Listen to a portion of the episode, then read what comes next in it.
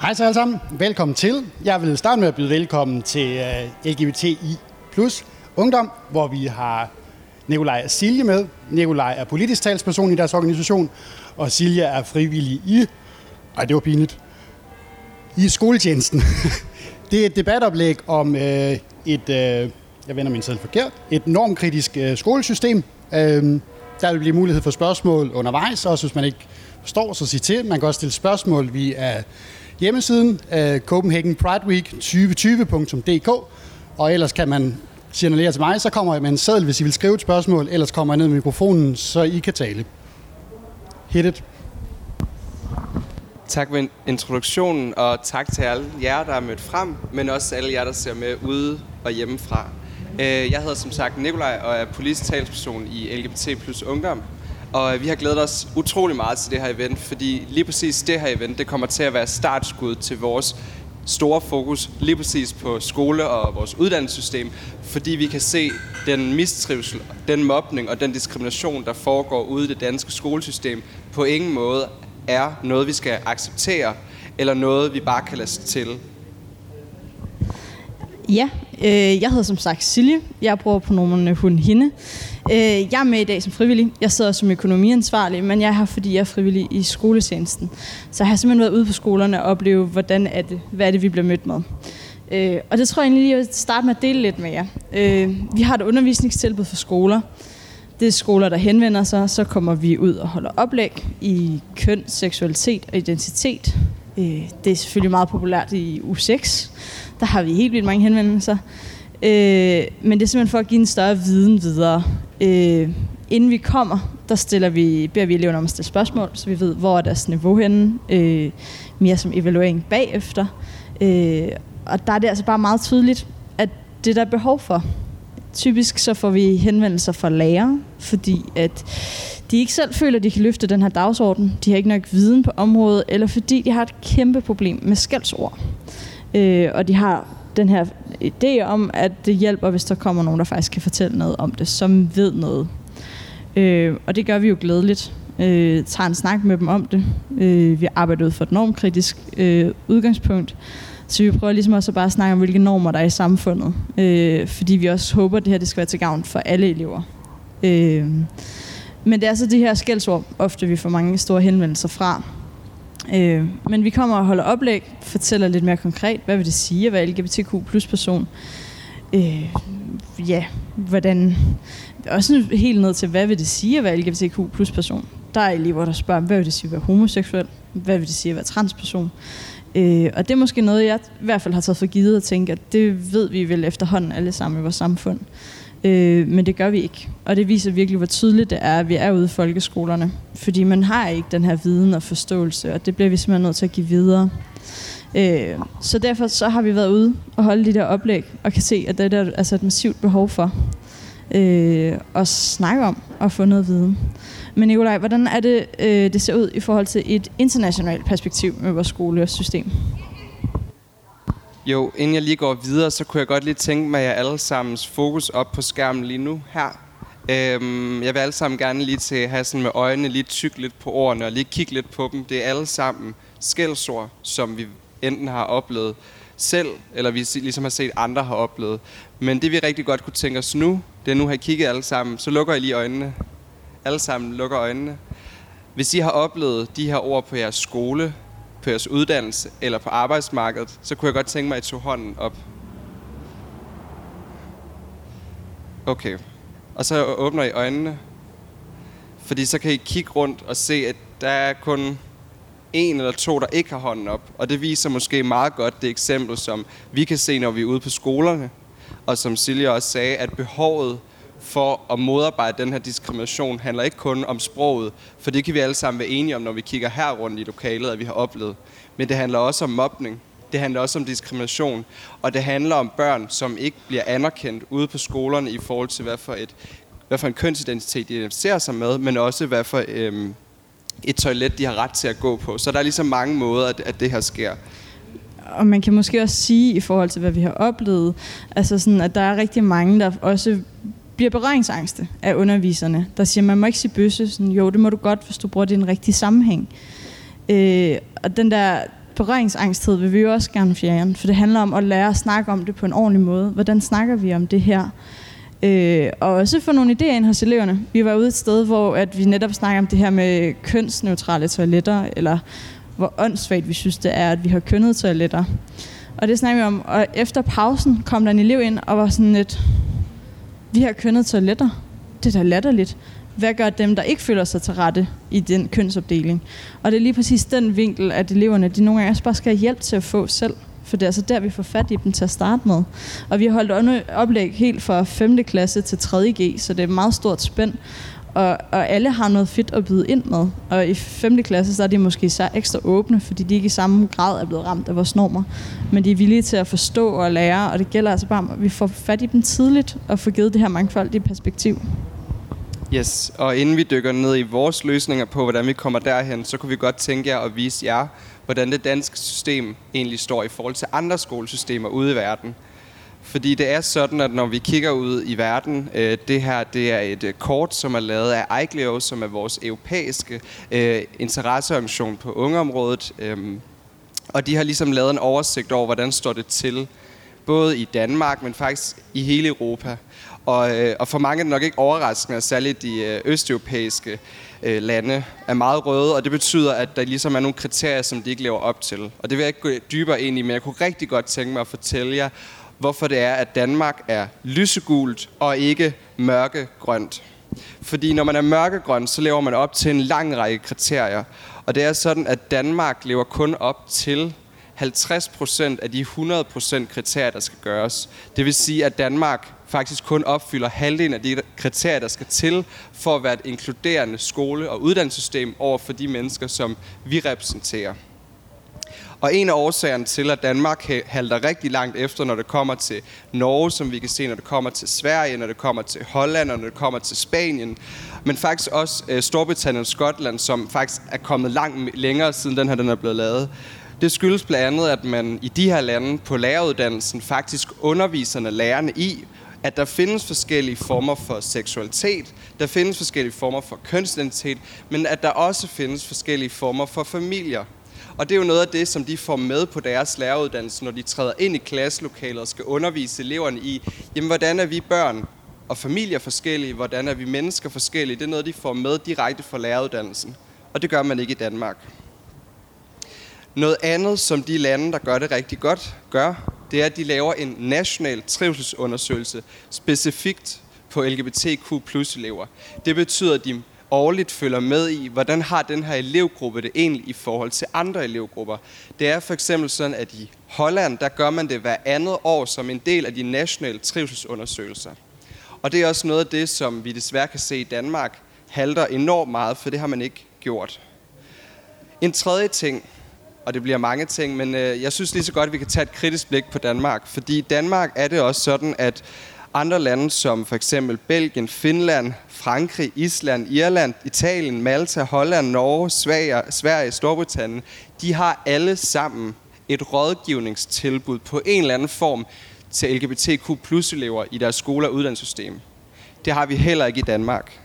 Det har vi ikke af den grund, at det ligesom bliver os som civilsamfundsorganisationer, der skal løfte den opgave. Og der må man jo bare sige, at den her undersøgelse viser entydigt, at man simpelthen bliver nødt til at integrere et rådgivningstilbud i skole- og uddannelsessystemet for at sikre, at man får løftet den mistrivsel, som de både ser, vi jo både ser her i Danmark, men også mange andre steder. Og et af de sidste ting, som vi i Danmark heller ikke gør, det er, at ude på skolerne har de mulighed for at få stillet noget materiale og noget vejledningsmateriale til rådighed, for ligesom at sige, jamen hvis jeg som lærer ønsker at skabe mere mangfoldighed i klasselokalet, hvis jeg som lærer ønsker at skabe mere inklusion i klasselokalet, hvordan gør jeg det? Det har vi heller ikke i Danmark. Og siden at den her øh, oversigt er blevet lavet, så er det sådan, at man i Skotland har indført et lovkrav, der gør, at uanset hvad for en skole du går ind på i Skotland, når det kommer til folkeskolen, som vi kender i Danmark, når man gør det i Skotland, så har, vi et lov, så har de et lovkrav om, at det undervisningsmateriale også skal indeholde biseksualitet, transpersoner, homoseksuelle, non-binære, og de skal, også, øh, de skal også fortælle om den historie, der ligger bag. Og i Storbritannien har man taget et skridt endnu længere, hvor man har sagt, nu nedsætter vi nogle retningslinjer for, hvordan lærerne ude på de enkelte skoler kan sikre inklusion, så vi ikke træder transpersoners rettigheder, så vi ikke træder non rettigheder, men også vi sikrer, at de her elever ikke sidder ude i klasserne og føler sig ensomme. Det er så ligesom i et internationalt perspektiv. Er der nogle spørgsmål til noget af det, vi har sagt indtil videre? Fedt. Det er sådan, at vi øh, i LGBT plus ungdom for, øh, for ja, lidt over et, øh, et år siden, faktisk præcis for et år siden, udgav det her, som er vores øh, politiske udspil, som hedder Vejen til et mere inkluderende Danmark for børn og unge LGBTQ plus personer. Det er et øh, udspil, som både handler om, hvordan så snart man bliver født, altså til fødselsforberedelsen, hvordan vi skal være mere normkritiske til dem, til vi så går over i skolen og tænker på, hvordan får vi mere fokus på trivselen, til hvordan vi i vores skole- og uddannelsessystem gør det, men også hvordan vi på arbejdsmarkedet og i sundhedssystemet gør det. Og der har vi bare kunne se, at når vi kigger på de henvendelser, vi får, når vi er ude og snakke med unge, der vi skulle udforme det her, så peger de alle sammen entydigt på, at det er skolen, der ligesom starter problemerne, og det er der, de begynder at føle sig ensomme, føler mistrivsel og føler, at de ikke er til. Så derfor så har vi valgt et fokus, der hedder skolesystemet, for at sikre, at for eksempel en undersøgelse, der er lavet i UNESCO, som viser, at den gruppe elever, vi repræsenterer, føler sig fem gange mere ensomme, føler sig fem gange mere mobbet, og oplever at udvikle selvmordstanker fem gange mere end alle andre elever på skolen. Og det er jo så markante tal, som vi bliver nødt til at gøre noget ved i Danmark. Og når vi så kigger et internationalt perspektiv, så står vi bagerst i rækken, når det handler om at gøre noget for de her elever. Og det vil vi gerne have rettet op på. Og det er derfor, vi har valgt det her fokus med skolesystemet.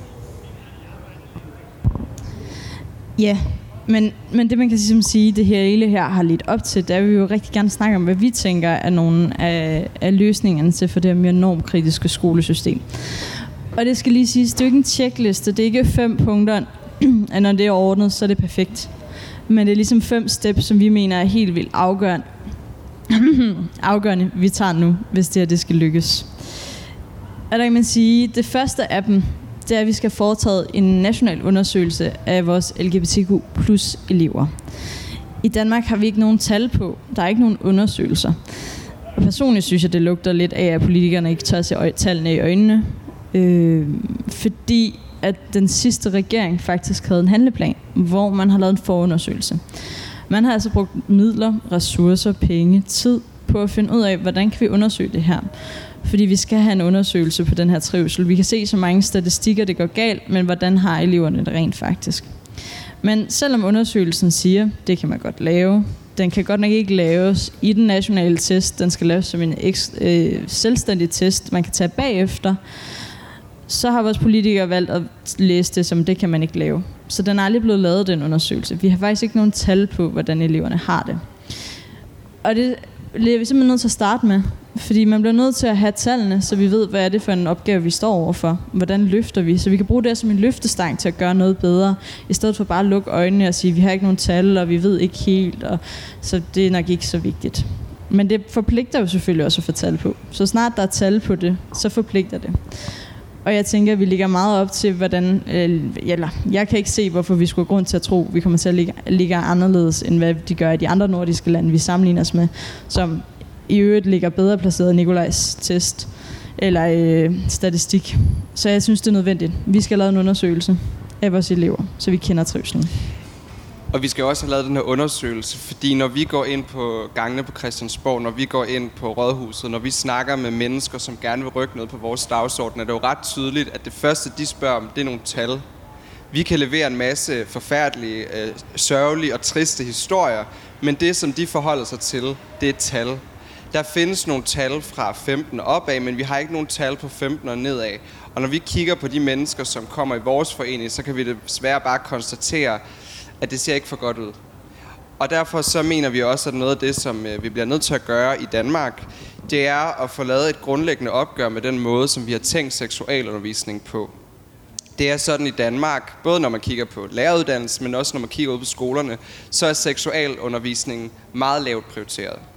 Det betyder, at man for eksempel på læreruddannelsen, og det ved jeg af egen erfaring fra mange af de lærere, som jeg snakker med, det er, at de får et, et tre-dages kursus, som der er på uddannelsen, og det betyder helt specifikt, at de efter tre dage mange steder skal have et kursus, og efter det, så har jeg i hvert fald snakket med rigtig mange lærere, der pludselig skal være øh, den, der skal koordinere hele seksualundervisning på en skole.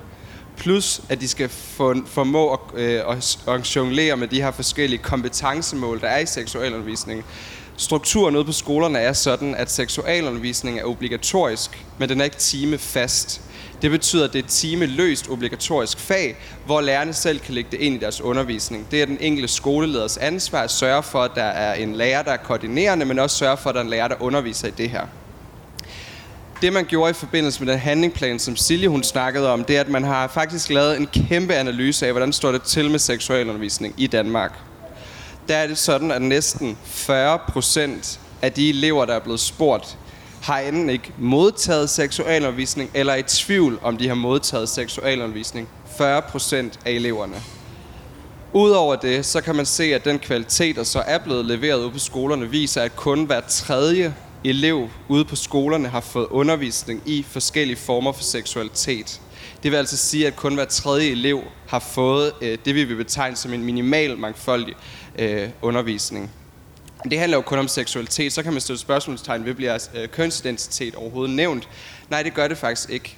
Og det er også noget af det, som vi grundlæggende skal have gjort op med. Først og fremmest så, som jeg nævnte tidligere, så skal vi sikre, at det valgfri kursus på læreruddannelsen, det bliver sløjfet, og så sikrer man, at man får et specialiseringsmodul på læreruddannelsen, der netop gør, at når du som lærer går ud på den anden side og står med dit øh, bevis i hånden, så kan du sige, at jeg har fået et specialiseret fag netop i øh, sundhedsundervisning, seksualundervisning og familiekundskab, der gør mig rustet til at kunne stå ude i klasselokalet, undervise i forskellige familieformer, undervise i forskellige seksualiteter og forskellige kønsidentiteter. Fordi det er desværre det, jeg hører rigtig mange steder, at de ikke kan og ikke føler, at de er rustet til. Noget andet, vi skal have gjort, det er, at vi skal sikre nogle stærke fagpersoner ude på skolerne, fordi selvfølgelig er læreruddannelsen et vigtigt sted at starte, men der er også rigtig mange lærere, som godt kan løfte den her dagsorden, men har brug, som de selv siger til os, har brug for noget mere efteruddannelse på, hvordan kan vi løfte den her dagsorden ude på skolerne. En tredje ting, som vi også vil have gjort, det er, at seksualundervisning ude på skolerne, den er styret af det, der hedder kompetencemål, som er sådan et rigtig fint ord for, hvad er det, jeg skal undervise i. Der står der ikke, på noget tidspunkt i de her kompetencemål, at man skal undervise omkring homoseksualitet, biseksualitet, transkønnethed, nonbinære personer. Det, der står, det er, at læreren skal undervise i et mangfoldigt syn på køn, krop og seksualitet. Og så er det op til den enkelte lærer at definere, hvad det er. Og der kan vi jo bare se både den her undersøgelse, altså at det kun er hver tredje elev, der oplever at få det. Det betyder jo bare, at der desværre er nogle forskellige måder at fortolke de her kompetencemål på. Og der vil vi gerne have eksplicit skrevet ind, at det her det handler altså specifikt om de elever, som vi repræsenterer.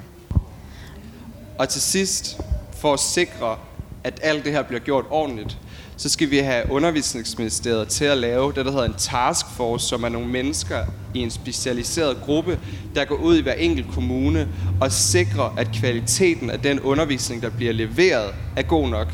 Det er sådan på nuværende tidspunkt, at kun 9% af kommunerne kvalitetssikrer deres seksualundervisning. Og det betyder altså, at der i de 91 andre kommuner, eller 91 procent andre kommuner, ikke er en kvalitetssikring af lige præcis den her undervisning. Og det er jo så tydeligt for os at se, at det her det er et af de markante områder, hvor kommunerne virkelig kan gøre en indsats for de mennesker, som vi repræsenterer, men faktisk også generelt for den danske øh, seksuelle sundhed, men også øh, kønsmæssig sundhed. Og det leder mig videre til det næste. Jeg vil måske også bare lige knytte til, at det ligger helt vildt godt op til det, vi netop møder ud i skoletjenesten. Der er også undervisere, der kommer hen til os bagefter og siger, vi har simpelthen ikke kompetencerne, vi ved ikke, hvad vi skal sige. Øh, kan I også lige komme forbi lærerværelset en gang lige og køre et opkvalificerende kursus, fordi det tror jeg egentlig, vi alle sammen har godt af at høre. Og det viser jo også, hvor stor en velvillighed, der egentlig i stor grad er ude hos lærerne og underviserne ude på skolerne. Men det kræver simpelthen også, at der er mulighed for, for at få den her opkvalificering. At det faktisk bliver en del af det, man skal lære. For selvfølgelig kan underviserne jo ikke stå og lære noget videre, de ikke selv har lært og ikke har viden om. Og det er jo aldrig fedt at stå og snakke om en masse, man ikke føler sig sikker på, og man ikke helt ved. Øh, så, så det taler bare virkelig godt ind i, at vi bliver nødt til også at få opkvalificering af personalet på skolerne. Fordi ellers så står de der og ikke kan løfte en opgave, som de egentlig gerne vil. En øh, tredje ting, som vi mener, der er helt afgørende for at sikre, at vi får et både mere inkluderende, men også mangfoldigt skolesystem, det er simpelthen, at vi får kastet et lovkrav på bordet, som bliver stemt igennem ind i Folketingssalen. Og det her lovkrav handler grundlæggende om, at uanset hvad for et klasselokal du sidder i i Danmark, så har du fået undervisning i, at der findes forskellige seksualiteter, at der findes forskellige kønsidentiteter, men også at der findes forskellige familieformer. Og det lovkrav, som vi lægger på bordet, læner sig fuldstændig op af den model, man har i Skotland, hvor man siger, at vi skal sikre, at det undervisningsmateriale, vi præsenterer for eleverne, både underviser i forskellige seksualiteter, kønsidentiteter og familieformer. Og det handler også om at gøre eleverne bevidste om, at man som enkelt individ har nogle rettigheder. For når vi kan se, at bøsse, læbe og trans er nogle af de mest udbredte skældsord ude på skolerne, så er der desværre også rigtig mange eksempler på, at der er nogle lærere, der ikke tager den her dagsorden op, men også at der er nogle skoler, der ikke ved, hvordan de skal håndtere det. Det vi kan se, når folk kontakter os, det her vil være et direkte redskab til, hvordan vi får gjort op med den transfobiske men også homofobiske kultur, der er i rigtig mange skolegårde. Men også for at sikre, at når man går ud som elev af det danske skolesystem, så er man sikker på, at man i hvert fald i minimum grad er blevet repræsenteret i den undervisning, man har fået. Og det er lige præcis det, vi vil gøre med det her lovkrav. Fordi det her lovkrav, det vil kunne gøre en forskel. Det vil en markant ændring i den måde, vi tænker vores skole og uddannelsessystem på. Og vi er godt klar over, at det her det er et meget øh, vidtgående initiativ. Men jeg må bare igen understrege, når vi kigger på de tal, der er, og når Danmark kalder så markant bagefter, så skal der ske noget helt anderledes, for vi får vi rettet op. Både på den manglende mangfoldighed, der er, men også den inklusion, der i den grad der bliver undermineret. Tænker lige, vi tager den her først. Sådan der, så tager vi den. Ja, nu nævnte jeg det jo lige kort med, at det er jo også noget, det vi snakker om ude på skolerne. Det er det her med øh, kønsopdelte toiletter. At vi står i et samfund, der er i stor grad er øh, indrettet til, at vi har en tanke inden for den binære kønsforståelse af, at der er en mand og en kvinde. Men vi møder altså også elever ude i klasserne. Helt ned til 5. klasse har vi mødt elever, der bagefter kommer og siger tak, jeg føler mig endelig set, jeg føler mig endelig hørt, jeg passer ikke ind her. Følelsen af ikke at passe ind, fordi det hele er indrettet så kønnet. Fordi der er faktisk elever helt ned i 5. klasse, som også går og tænker, men jeg er egentlig non-binær. Jeg kan ikke se mig i hverken mand eller kvinde. Og det skal vi simpelthen sørge for, at der er plads til. Vi har medlemmer, der siger, at de simpelthen ikke kan gå på toilettet. De kan ikke lige gå på toilettet, så snart de er uden for deres eget hjem. Eller omklædning, det er føles helt umuligt, fordi der simpelthen ligger så mange normer i det her toiletskilt eller omklædningsrum. Så derfor så mener vi, at vi skal simpelthen gøre op med de der kønnede toiletter. De toiletter er toilet. Det er for alle. Det må simpelthen, og det, det er også en af de nemmere løsninger. Måske en lidt mere lavt hængende frugter for skolerne, for det er et skilt, der skal skiftes, og så er vi ude over det. Øh, men derudover så mener vi også, at man skal have ret til privat eller kønsneutralt øh, omklædningsrum, hvis man har behov for det i forbindelse med omklædning til f.eks. idræt. Og det vil bare gøre en kæmpe forskel for de folk, der er derude. Og det er ikke nødvendigvis fordi, at dem, der synes, det er svært at føle som, og de identificerer sig ikke med skiltet på døren, men det er lige så meget de normer, der følger med for resten af klasserne. Vi har medlemmer, der simpelthen bliver drillet og ikke får lov at gå på toilettet, fordi de får sådan en, du er ikke rigtig pige, du må ikke komme ind her. Og det er lige så vel også cis-personer. Så det gør altså noget, for vi lægger helt vildt mange normer i, så snart der står et skilt om, at toilettet er kønnet. Og så giver det bare anledning til rigtig meget mobning og drill. Og man kan sige, at en basal ret her i livet bør vel være, at man kan komme på toilettet, når man skal. Øh, så det er simpelthen noget, en lidt lavt hængende frugt, som I synes, at politikerne simpelthen skulle gøre noget ved. Der skal fjernes de der skille for toiletterne. Det skal være kønsneutralt for alle køn. Så kan man jo tænke over, øh, er det muligt at få gennemført det her? Øhm, I hvert fald lige præcis det her forslag. Men vi har flere eksempler på lærere, der, som vi har snakket med, som fortæller, at de har gået til deres skoleleder og spurgt, hvorfor har vi kønnet toiletter? Og det, der er sådan lidt øh, sjovt i det spørgsmål, det er, at øh, skolelederen sjældent har et godt, spørgsmål, eller et godt svar til det spørgsmål. Så i de situationer, hvor der er nogen, der har gjort det, har vi faktisk oplevet, at øh, skolelederen går med til, at vi tager skiltene ned ad døren og siger, nu har vi neutrale toiletter på skolen. Også for at sikre, at der ikke er nogen mennesker, der pludselig, som vi desværre ser i mange undersøgelser, at børn har nogle meget stereotype og køns traditionelle opfattelser af, hvordan jeg som øh, mand eller som kvinde eller non-binær eller hvad man er, øh, har hvilke værdier jeg tillægger mig selv. Så det vil sige, at for ligesom at sikre, at, at den her sådan, traditionelle opfattelse af, hvordan jeg er som menneske, afhængig af, hvorfor et køn eller kønsidentitet jeg har, jamen så er det de her øh, greb i hvert fald en af tingene til det. Noget helt afgørende for, at vi får et mere normkritisk skolesystem, det er også, at de lærere, som står ude i klasselokalerne, og det er altså ikke kun vores forslag, det her. Det er sådan i dag, at vi er kommet ud med et forslag sammen med Lærerstuderendes Landskreds, og noget, som danske skoleelever også kan bekræfte, det er, at ude på skolerne, der er der en manglende grundlæggende forståelse for den her elevgruppe. Og det er altså noget, vi skal have gjort helt op med, for at sikre, at der ikke er nogen, der går ud, når de har fået skolebeviset i hånden, og har følt sig overset ikke har følt, at der er nogen, der har gjort noget ved den mobning eller den mistrivsel, som de har oplevet. Derfor ønsker vi at sikre, at der på læreruddannelsen, både i de opgaver, man sender afsted, bliver stillet et krav om, at der skal være en enorm kritisk tilgang til undervisningsmaterialet, men også i de pædagogiske fag, som er ude på læreruddannelsen, som handler om, hvordan fører vi klasseledelse, hvordan sikrer vi, at eleverne trives, at man også har blik for, at det kunne faktisk, hey, det kunne faktisk godt være, at det var fordi, at eleverne havde et skævt syn på den her elev, og ikke fordi, at vedkommende havde briller. Altså, at, at, at lærerne bliver mere opmærksomme på, at der findes forskellige former for mobning. Og det er jo også det, vi kan se. I dag der har TV2 Echo lige øh, udgivet en video med, med en, der hedder Madeline, som er en af vores medlemmer. Og det, Madeline kan se, øh, det man kan se i den her video, det er, at Madeline er gået tilbage og set på øh, nogle af de agtindsigter i forhold til, hvad for nogle indmeldelser, der har været på hendes mistrivsel. Og der kan hun altså tydeligt se, at der ikke er nogen lærer, der handlede på, at hun var meget åbent faktisk transkønnet i 0. klasse, men der var ikke nogen, der tog hende alvorligt. Der var ikke nogen, der tog hende seriøst. Så hun gik fra 0. til 9. klasse og blev mobbet og drillet. Og der var ikke nogen, desværre, der gjorde noget ved det, fordi Madeline var jo bare anderledes. Og det skal vi have gjort op med. Det skal vi simpelthen sørge for, at sikre, at folk både har blik for, men også at mennesker i, i vores skolesystem faktisk kan gøre noget ved det. Og det er jo derfor, når vi kigger på andre lande, jeg siger ikke, at det er perfekt at bo i Sverige, hvor de, har, hvor de er langt længere fremme, eller i Skotland, hvor de gør det meget bedre. Men jeg mener bare, at vi skal sikre, at der er nogle helt grundlæggende ting på plads i forhold til den her elevgruppe, som bliver strukturelt overset. Det er sådan, at det, som vi gerne vil gøre ved at lave en mere normkritisk læreruddannelse, det er at sikre, at uanset om det kommer til undervisningsmaterialet, skolekampagnerne, trivselsdagene, temaugerne, eller sågar seksualundervisning, som jeg nævnte tidligere, at man simpelthen får præsenteret et mangfoldigt syn på, hvordan vi mennesker er. Og nu kan jeg godt tænke mig at høre, om der er nogle spørgsmål. Ja.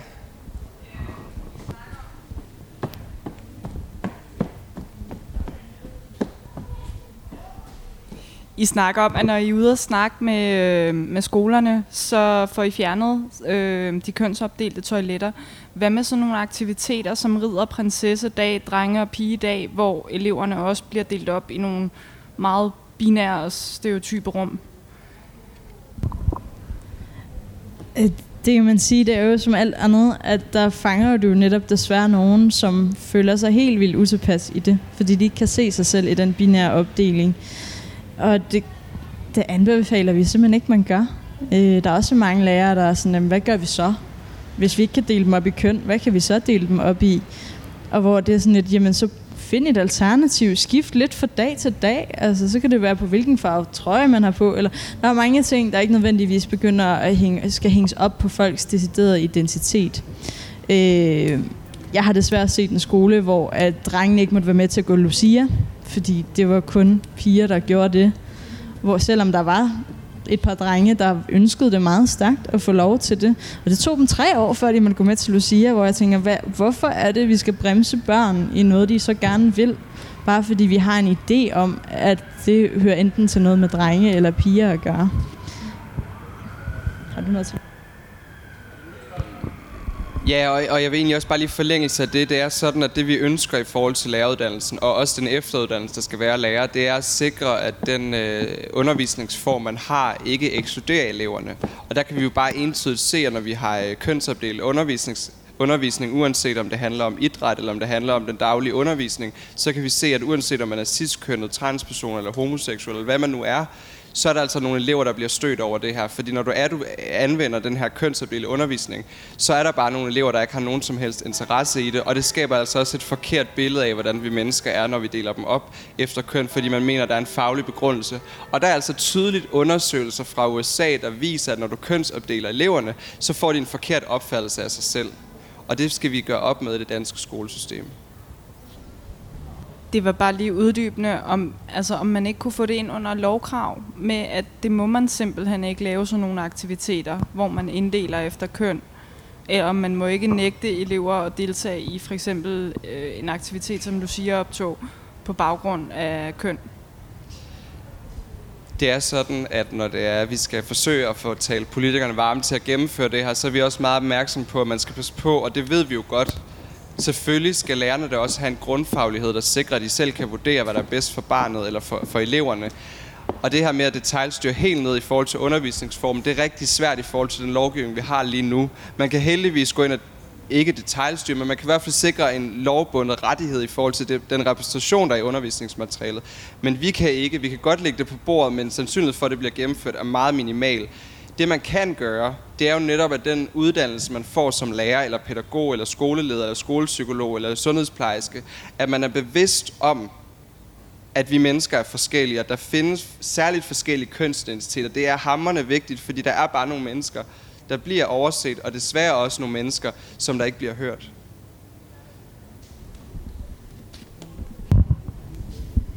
Hej.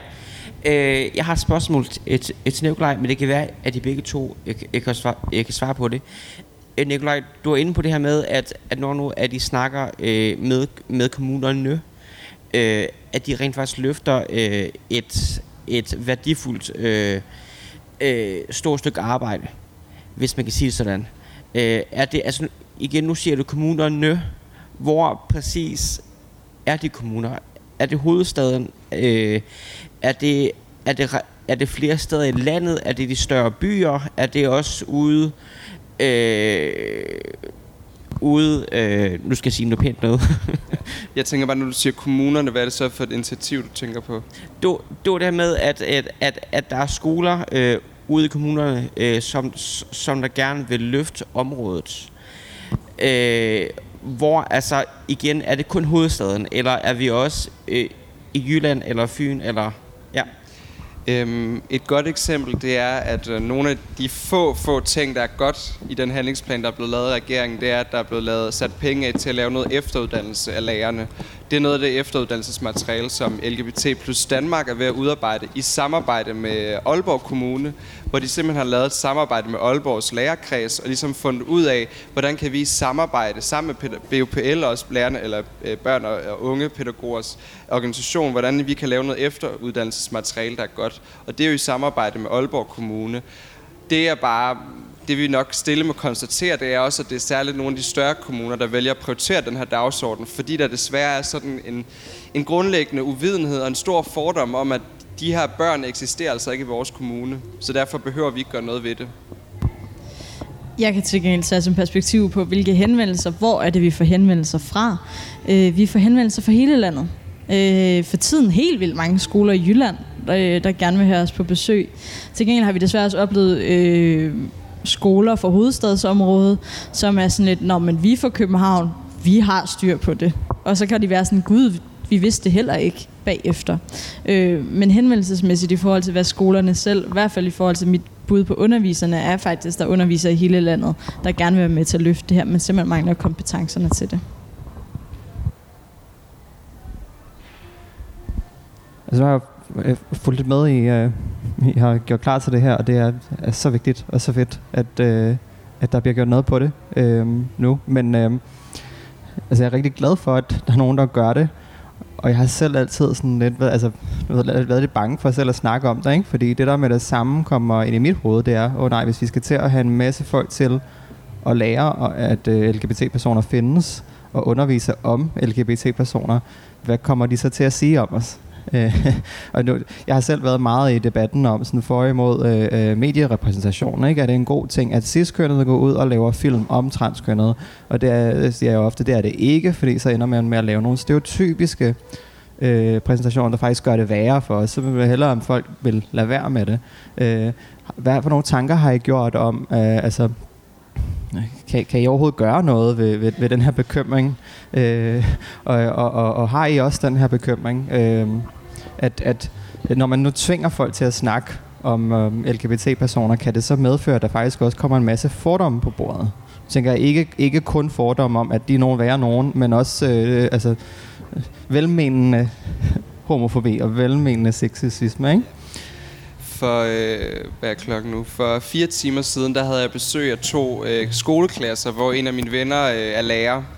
Han har været rigtig, rigtig dygtig til at skubbe den her dagsorden frem i klasselokalet. Han har været rigtig god til netop at få en, en, en god samtale om, at vi mennesker er forskellige, og hvordan at der findes forskellige familier. Og det har han helt stille og roligt lagt ind i undervisningsmaterialet, både for at styrke elevernes læsefaglighed, men også for at sikre, at de har et mangfoldigt syn på de mennesker, de møder. Så da de mødte mig, så var det ikke, hvad, hvad det siger var homoseksuel, men de var mere interesseret i, hvad for et arbejde vi lavede, og de forstod, hvad det var for et vigtigt arbejde, vi lavede. Så jeg kan sindssygt meget mærke, at i den her klasse var det jo sådan, at når man har en, en lærer, som Silja også nævner, ikke, som ikke har berøringsangst over for det her, så sikrer vi jo også, at den repræsentation, der sker, når man øh, for eksempel, som du selv siger, viser en, en film eller ser et klip i medierne fra en, en transkønnet, der udtaler sig, jamen så bliver det ikke noget underligt, så bliver det helt naturligt, fordi sådan er vi som mennesker. Så vi er fuldstændig enige om, at ja, der kan komme nogle ubehagelige situationer, men jeg mener grundlæggende også, og det mener vi i LGBT plus ungdom grundlæggende også, og det tror jeg også, du er enig med, at hvis vi skal sikre at få gjort op med den homofobi og transfobi, der særligt er ude på skolerne, så bliver vi nødt til at lægge undervisningsmaterialet helt op i hovedet på, på børn og unge. Ja. Og man kan sige, at vi har det i hvert fald med i forhold til vores egen undervisningstilbud, fordi at det jo netop er sådan en om, vi skal også passe på, at vi ikke selv får stillet nogle normer og stereotyper for, hvem vi er. Øh, så der prøver vi virkelig at arbejde mangfoldigt og intersektionelt, øh, og have bredest muligt billede med, og fortælle, at der ikke er en fase, Det er ikke sådan et, hvor mange er der, eller, altså sådan, så det prøver vi i hvert fald selv at huske på, når vi laver noget, for netop at undgå det. Ja, øh, jeg vil starte med at sige godt arbejde, og så øh, med henblik på Christiansborg, øh, nu ved jeg, at SF kommer ud med et udspil lignende, øh, og enhedslisten var vist på vej. Har I oplevet nogen interesse fra nogle af de andre partier har I, øh, øh, har I oplevet nogen interesse fra de andre partier udover SF og Enhedslisten i forhold til lignende udspil øh, med systemkritisk øh, eller normkritisk system, system øh, skolesystem? I går der var der debat herinde, hvor den, øh, den tidligere ligestillingsminister Karen Ellemann Jensen stod her. Hun var en af hovedarkitekterne bag den handlingsplan, som øh, regeringen nu fører videre som en LGBTI-handlingsplan. Og da jeg siger til hende, at når jeg kigger det her, den her handlingsplan igennem, så har I, og nu citerer jeg, så har I svigtet børn og unge på skole- og uddannelsesområdet. Og det hun svarer til det, det er et rungende ærligt ja, vi har svigtet børn og unge i den her handlingsplan, og ja, vi skal have gjort noget ved det i den nye handlingsplan.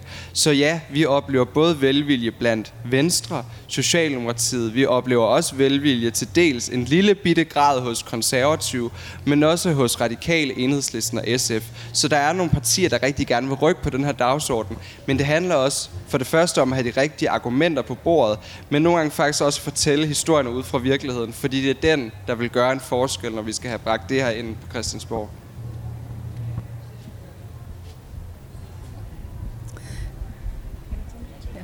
Jamen, jeg hedder Marie Elisabeth, og jeg er forperson for Foreningen til Støtte for Transkønne Børn, og jeg synes, det er fantastisk, at I også sætter børn og unge øh, på dagsordenen, og det at børn og unge også kan være LGBTI-personer. Og jeg kan da fortælle, at i vores forening, der møder vi børn i børnehavealderen, øh, som opfatter sig, som har en helt klar kønsidentitet, øh, og, og ikke med det køn, som de blev tildelt ved fødslen. Øh, så det er, altså, det at være LGBT-person, det er også noget, som er relevant øh, for børn og unge. Det jeg virkelig ville spørge om, det var netop, nu snakker I om vejen til et normkritisk skolesystem, og noget af det, jeg har en drøm om, det er sådan, at vi enten har LGBT-politikker, eller måske mangfoldighedspolitikker i alle kommuner, og nogen, noget, der også sådan er relevant for skolerne. Og jeg ved, at Københavns Kommune har en LGBT-politik, og man arbejder lidt med det i Aalborg. Men er det noget, altså, snak, altså, hvordan er det, I arbejder med det på skolerne? Er det mest sådan noget, man decideret snakker om, om omklædningsrum og øh, toiletfaciliteter? Eller begynder man sådan, også nogle steder at snakke om sådan sammenhængende, enten LGBTI-politikker eller mangfoldighedspolitikker? Det er jo sådan i virkeligheden, har vi noget, vi kan bygge på? Det er sådan, at til november måned, der, eller i starten af november, der kommer vi til øh, at lave en større konference med forskellige kommunalpolitikere, fordi så er der nemlig et år, så der er kommunalvalg. Og der vil vi jo rigtig gerne have, at de kommunalt set ser, at når de har ansvaret for skolerne ude i skoleforvaltningerne, så skal vi også sikre, at den her elevgruppe ikke bliver overset.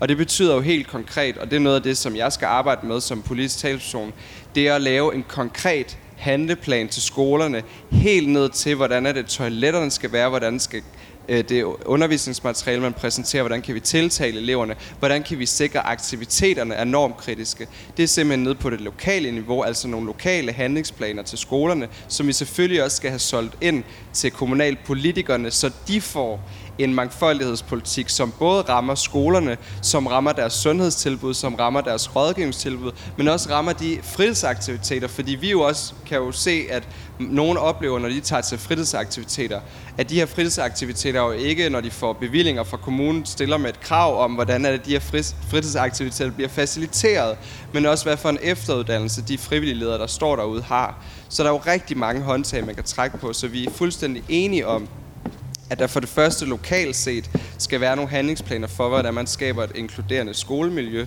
men også på kommunal niveau for at sikre, at der netop også er nogen, der tager den her dagsorden, fordi det netop er kommunerne, der har ansvaret for skolerne, i hvert fald skolernes daglige drift. Men Lars Henriksen, forperson Copenhagen Pride. Nikolaj, kunne du ikke frygte, at hvis man lægger det her op til sådan et lokalt politisk niveau, at så ender det med at blive lige så vilkårligt, om der er en inklusionspolitik eller en LGBT plus politik i den enkelte kommune, som det er vilkårligt, om man får en ordentlig seksualundervisning i den skole, man går i.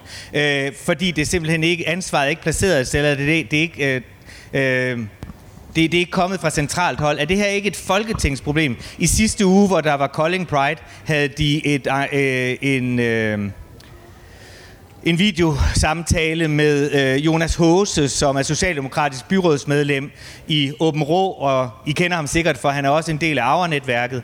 Og øh, han fortalte, at han har siddet i Åben Rå byrådet nu i tre år, og øh, havde foreslået, at der skulle være en LGBT-politik i Åben Rå, og han beskrev, hvordan han var blevet ledet ud af sine byrådskolleger, øh, når at han kunne finde på at foreslå det i Åben Rå, og hvorfor var det nødvendigt. Så jeg kunne frygte, at det her bliver et storbyfænomen, eller at det bliver der, hvor der lige er en, som har tilstrækkelig gennemslagskraft til at overbevise de rigtige, og så er der en hel masse, der falder igennem nettets masker. Så er det her ikke et spørgsmål om, det skal komme fra Christiansborg, pålagt kommunerne, at man skal udvikle politikker på den her?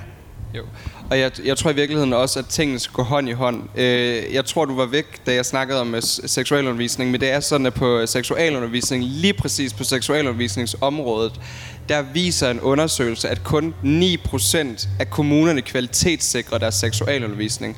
Og der mener vi, at øh, undervisningsministeriet skal nedsætte en taskforce, der simpelthen tager rundt i hver enkelt kommune og sikrer for det første, at der er en kvalitetssikring af den her undervisning, men også sikre, at der er et koordinering på et, både et kommunalpolitisk plan, men også på et helt lokalt plan i forhold til, hvordan gør den enkelte skole det, og simpelthen giver skolerne nogle redskaber.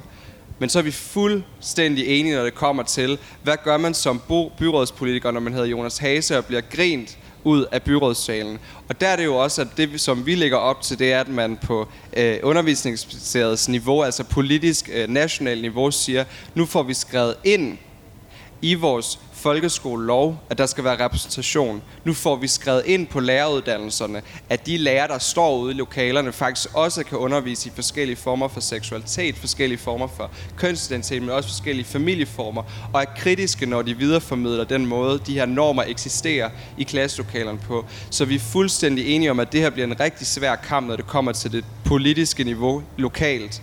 Men jeg mener altså, når vi kan se, at den tidligere ligestillingsminister, som var arkitekt bag handlingsplanen, som er den handlingsplan, alle snakker om, indrømmer, at de har svigtet børn og unge, så er jeg ikke i tvivl om, at den næste handlingsplan i den grad kommer til at få den nyk opad, når det kommer til børn og unge, og særligt i det danske skole- og uddannelsessystem, fordi vi jo netop kan se, at forhåbentlig den undersøgelse, de får lavet, hvis den læner sig op af det, man har set i Norge, eller det, man har set i Skotland, hvor at næsten 86 procent af eleverne har oplevet, at der har været negativ kommentar mod en elev, der er blevet opfattet som LGBTQ plus elev. Så er det altså nogle markante tal, som politikerne ikke kan lukke øjnene for. Og det kan de lige nu fordi de går og putter med at lave en undersøgelse på det her område. Og det er jo derfor, at vi skal presse så hårdt, som vi overhovedet kan, for at sikre, at der på nationalt niveau ligesom bliver skubbet på på den her dagsorden. Så ja, kommunalt bliver det rigtig svært. Men jeg tror bare, at når øh, særligt skolerne bliver pålagt nogle af de ting, som vi mener, der skal gøres, så får kommunerne også pludselig øjnene op for, at gud, så skal vi have nogle lærere på efteruddannelse, så skal vi sikre en koordinering ude på skolerne, så skal vi have løftet den her dagsorden, for den rammer jo kun de elever, vi repræsenterer. Sexusundersøgelsen viste, at hver femte dansker føler, at der er nogle specifikke normer for, hvordan man skal være, om man så er, er i binær forståelse mand eller kvinde. Det vil altså sige, at hver femte dansker føler, at der er for høje forventninger til, hvordan man skal være. Så det her det er jo en dagsorden, der rækker langt ud over det arbejde, vi laver. Og det er lige præcis den måde, vi skal sælge det på. Også til kommunerne, som nogle gange lukker øjnene og siger, vi har ikke noget problem, vi skal bare sørge for, at der er sorte tal på bundlinjen. Tak. Øh, øh, øh, øh Johnny Moore Andersen, jeg er øh, koordinator for, øh, for, for, for, for Socialdemokratiets regnbuenetværk. Og jeg er jeg vil gerne bakke op i, Nikolaj, at, at det er virkelig, virkelig vigtigt, at vi prøver at sætte en kommunal dagsorden.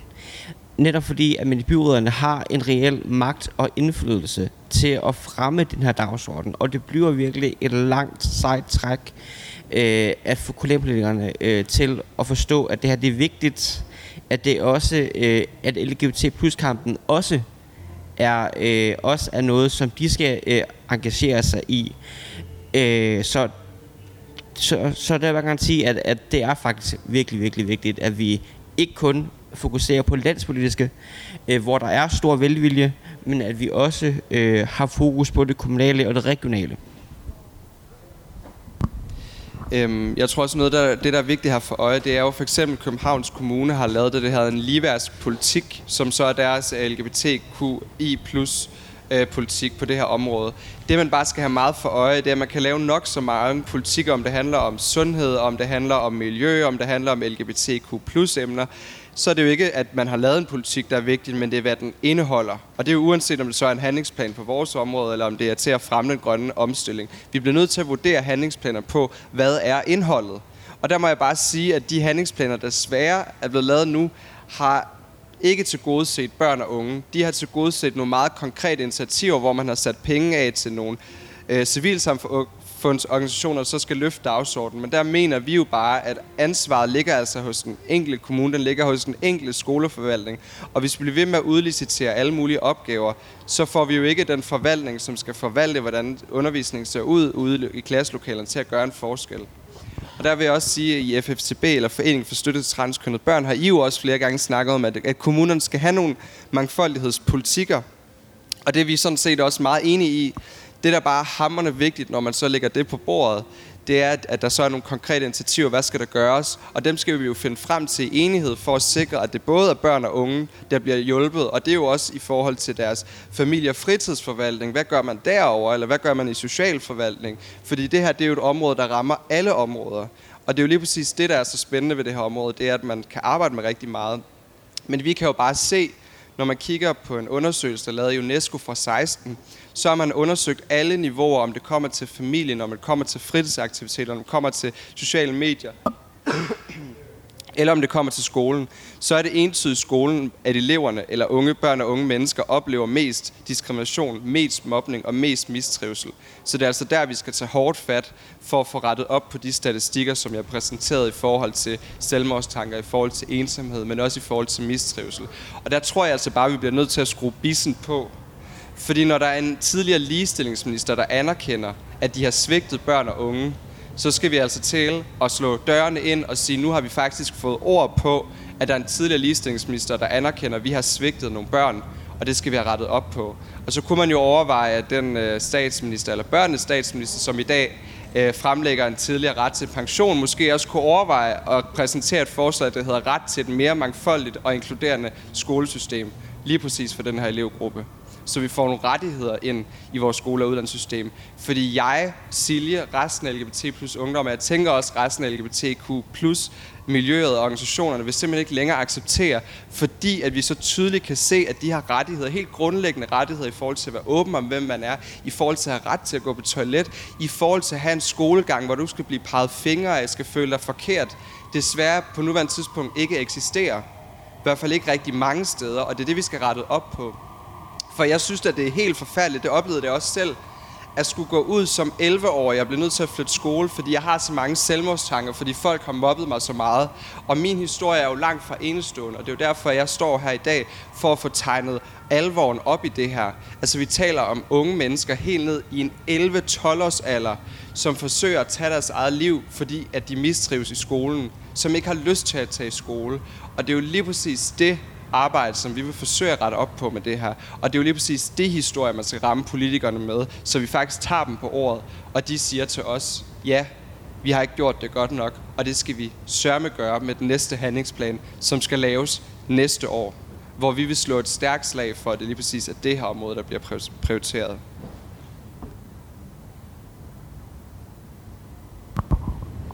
Skal lige se. Nogle spørgsmål? Flere spørgsmål? Fordi ellers så tænker jeg, Nikolaj, øh, nu er du her som politisk talsperson. Det er fordi vi plus LGBT plus ungdom har prioriteret at frikøbe dig, så du kan løbe afsted, fordi vi mener, det er så vigtigt, at vi kæmper den her sag, og det kræver bare mega meget energi.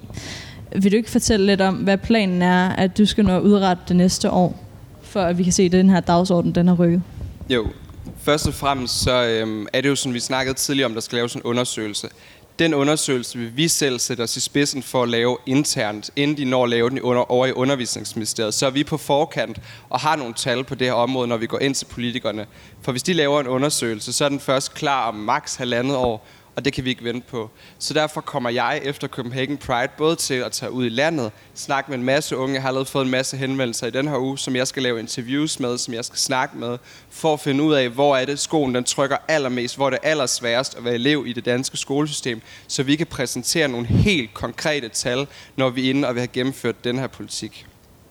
Noget andet, jeg også skal lave i forbindelse med det her, det er at snakke med eleverne om, hvad manglede du? Hvad havde du brug for? Og hvor er det problemerne ligger henne. Fordi alle de her idéer, som vi er kommet med, de udspringer faktisk af nogle samtaler, vi har haft med unge mennesker. Så det er jo ret tydeligt, at hverdagens eksperter, som er dem, der bliver stødt eller klemt i systemet, det er også dem, der har løsningerne.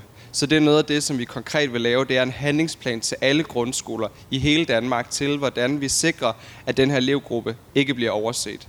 Og det er altså både for at højne trivselen, det er for at modbekæmpe eller bekæmpe mobning, men det er også for at sikre, at alle føler sig inkluderet i den danske folkeskole. Og til sidst så er det sådan, at 1. marts næste år, der kommer vi til at have en høring på Christiansborg, hvor vi helt entydigt kommer til at præsentere en undersøgelse. Vi kommer til at præsentere en handlingsplan, men vi får også politikerne til at svare på, hvorfor de ikke har gjort nok, men også hvad de vil gøre. Og det kommer altså til at være offentligt, så alle i Danmark kan se, hvor langt og hvor godt politikerne egentlig vil gå for at sikre, at den oversette elevgruppe kommer tilbage på sporet og faktisk føler sig inkluderet i det danske skolesystem. Ja. Hvis der ikke er nogen øh, spørgsmål her på falderæbet, så tror jeg faktisk, det var det, vi havde for i dag. Vi vil sige rigtig tak til jer, der er kommet. Det var mega fedt, at I ville komme og høre på, hvad vi havde at sige. Øh, og også tak til dem, der har fulgt med derhjemme, eller online, hvor I nu end befinder jer henne. Det har været mega fedt, øh, så tak for jeres tid, og kontakt os endelig, hvis I har nogle spørgsmål eller noget at tilføje, eller en mega god idé. Vi vil altid gerne snakke. Tak for i dag, og god Pride. God Pride.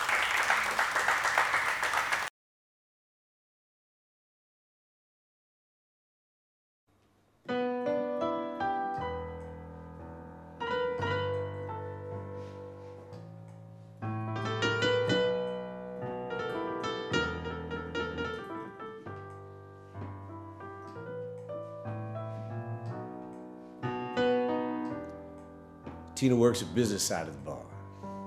suffers the same old jokes. Swifty's doing the pleasure side. He bums everybody's smokes.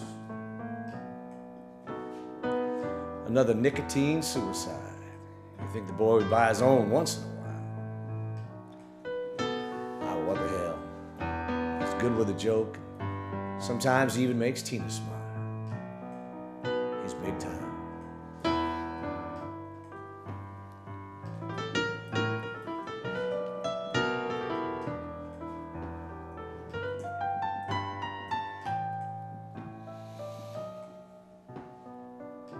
Kevin's playing something country. He drew the last set for tonight. Says he hails from down in Texas. Other than that, he's all right. He says he's taking a break. We say, from what? You ain't done a thing. He says, y'all shut the hell up and buy me a drink. Or I'm gonna get you up here to sing. We're having a big time.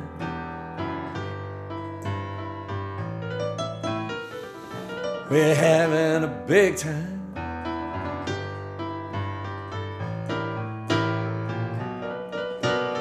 A whole room full of barstool geniuses. Nobody's got a dime. But we're having a big time.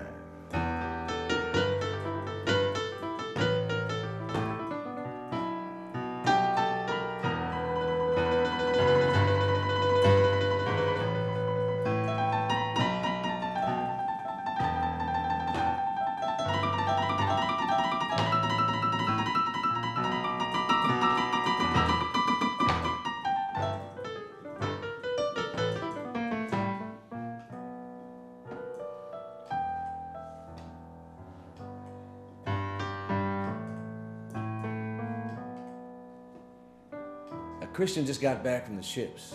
He's sporting a new tattoo.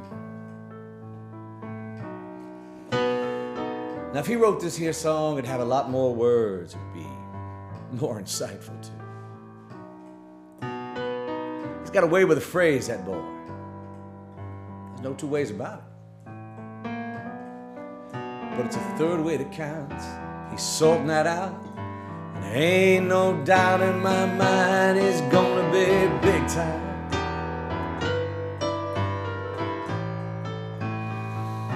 He's gonna be big time.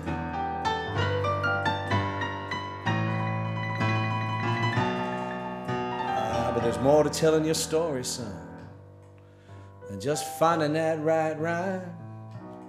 If you're figuring on big time.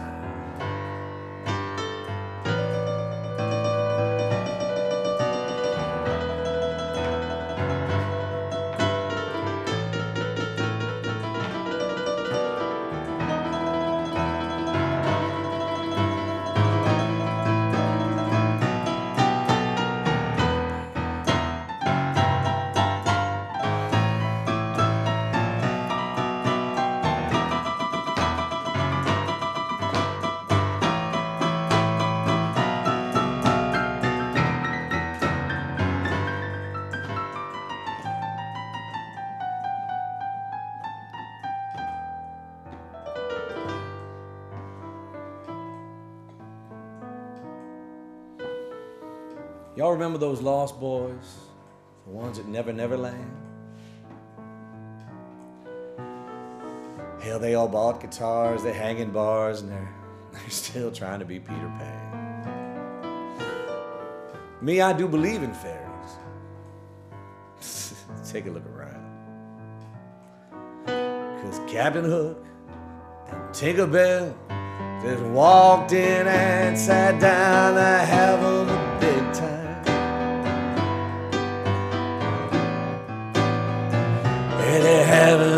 big time.